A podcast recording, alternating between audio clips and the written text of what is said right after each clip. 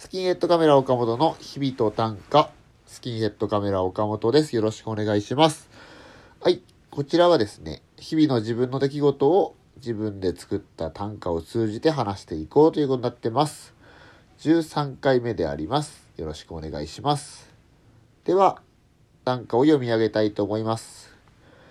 読みすぎて飽きたという容易な読みをできてなかった幼稚な自分。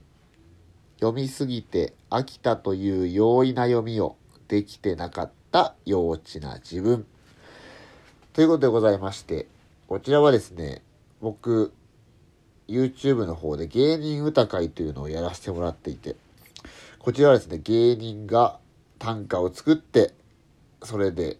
歌人の方に評してもらう歌会というのをやらせてもらってるんですけど、そこにですね、2日前、生放送で俵真知さんが来ていただきまして、まあそのツイッターで僕がその未来のサイズという最近俵真知さんが出した歌集のことをちょっとつぶやいたことがきっかけで、まあつながらせていただいて、出てくれるまでに至ったんですけども、まあその内容の方は YouTube のアーカイブの方に芸人歌会と調べると第8回の方で出てくると思うんでそこを見ていただければなと思うんですけどまあなんかすごいすごいっていうか素敵なシーンがたくさんありまして僕がなんか気に入っているのは一つはその絶賛恋を今恋愛中の芸人さんが一人いたんですけどそんで恋を今してるんですみたいな話の時に俵さんが言った一言とそれがすごい気に入ってんのとまあそれを見ていただければと思いますけど。でもう一つやっぱすごかったのはサラダ記念日の歌の話を一瞬してくれるとこがあるんですけどその話はちょっとさっきのね恋の歌の話はなんか俵さんの書籍とか多分インタビューとかでも出てきたことのあるようなことをま生で聞けたっていう素晴らしさはあったんですけど、ね、それは聞いたことあったんですけどサラダ記念日のあの話はちょっと多分どこにも出てないんじゃないかっていう話をねしてくれてあれはちょっと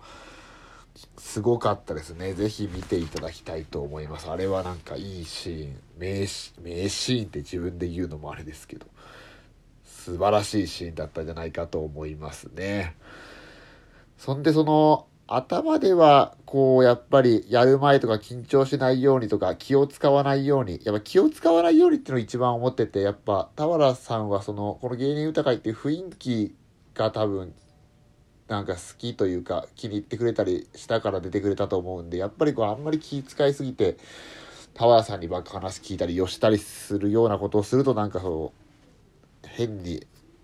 立てまつってなんか嫌な感じになってもあれなんで普段の雰囲気で行こうと思ったんですけどやっぱり僕はももともとやっぱりこの月の1回の芸人歌会の僕はその MC というか司会をする立場のことなんて普段芸人の時もあまりないのでそれの時点でちょっとわたわたしてるのもあるんですけどそれプラスみたいのがあってやっぱりいつもと違う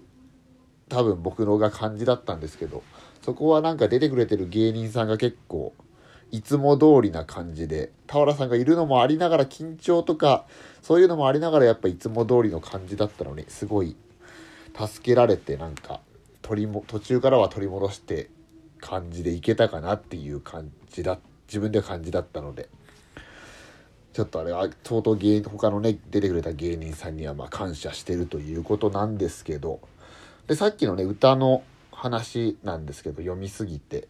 飽きたという容易な読みをできてなかった幼稚な自分っていう歌の話はここからなんですけどその放送終わった後にまあ YouTube の配信切ってまあ Zoom 内でみんな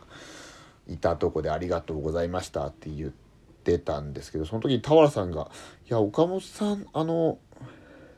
岡本さんってあの角川短歌に送ってくれた岡本さんだったんですねびっくりしましたみたいな話をしてくれてそこでなんか僕僕そのこの今年角川短歌賞っていうものにその俵さんも選考委員をしてるとこに送らせてもらって予選を通過したんですけどそこの僕と今の僕その僕っていうのがつながってくれたみたいで何かで見たのかなんなんかつながってくれたみたいでいやびっくりしましたみたいな話をしてもらってでそこで田原さんがその雑誌の中で選評して言ってくれてるのがその二重丸に近い丸の作品だった1回目に読んだ時はすごい気に入ってもう二重丸一番いいものつけように近い丸だったんだけどでも何回か読んでいくうちに飽きてきたということを言って書いてるんですね。でそれ僕そのそれを読んだ時にもめちゃくちゃ別に その予選通過したことは嬉しいし田原さんとかに他の戦の方もそうですけどそこの雑誌に載ってることが嬉しいのも反面やっぱ飽きてくるような作品なんだなっていうことで落ち込むとかは全然ないですけどあそういうなんだなって思ってたんですけどその田原さんがその放送終わりにいやその飽きてきたって書きましたけどその飽きてるほど読まなかったら良かったですねみたいなこと。を飽きてるほど読まなかったら丸つけたかもしんなかったんですよみたいな。飽きてるほどでも読んじゃったんでみたいなことを言ってくれて。いやそうかその飽きるほど読んでくれたっていうことをもっとその僕は喜ぶべきだったんだあの時と思って。そのね飽き飽きる作品だっって言うんじゃなくて飽きるほど読んでくれたんだっていうことをがとすごいやっぱ嬉しくてありがたくてその放送内でもいろんなこう放送出てくれたこともありがたかったですけどあのなんか瞬間っていうか一瞬はとてもなんか嬉しかったですね。あの放送終わりの一言というか。はいとても。でいいよ。いい思い出というとなんか終わってしまったものみたいになりますけど、まあ、YouTube アーカイブ残ってますし田原さんまた来てくれるってその放送内でももちろん放送以外のことでも言っていただいて。で Twitter でもね楽しかったって書いて合間の芸人さんのトークも楽しかったって言っていただいてまた来てくれると言っていらっしゃったのでちょっと折を見てまた声かけてみようかなと思っております。ではもうもう一度。短歌を読み上げます。読みすぎて飽きたという容易な読みをできてなかった幼稚な自分。ということでございます。あと今週は北海道の方にはもう北海道の方なら誰でも知ってる「どさんこワイド」というおお化け番組がお昼のお昼じゃない夕方の情報番組があるんですけどそれに月曜日ですね。この前の月曜日出させてもらって。まあ本当に 5, 5分もない3分とか4分とか出させてもらったんですけどやっぱり北海道では莫大な知名度があるので普段連絡の来ない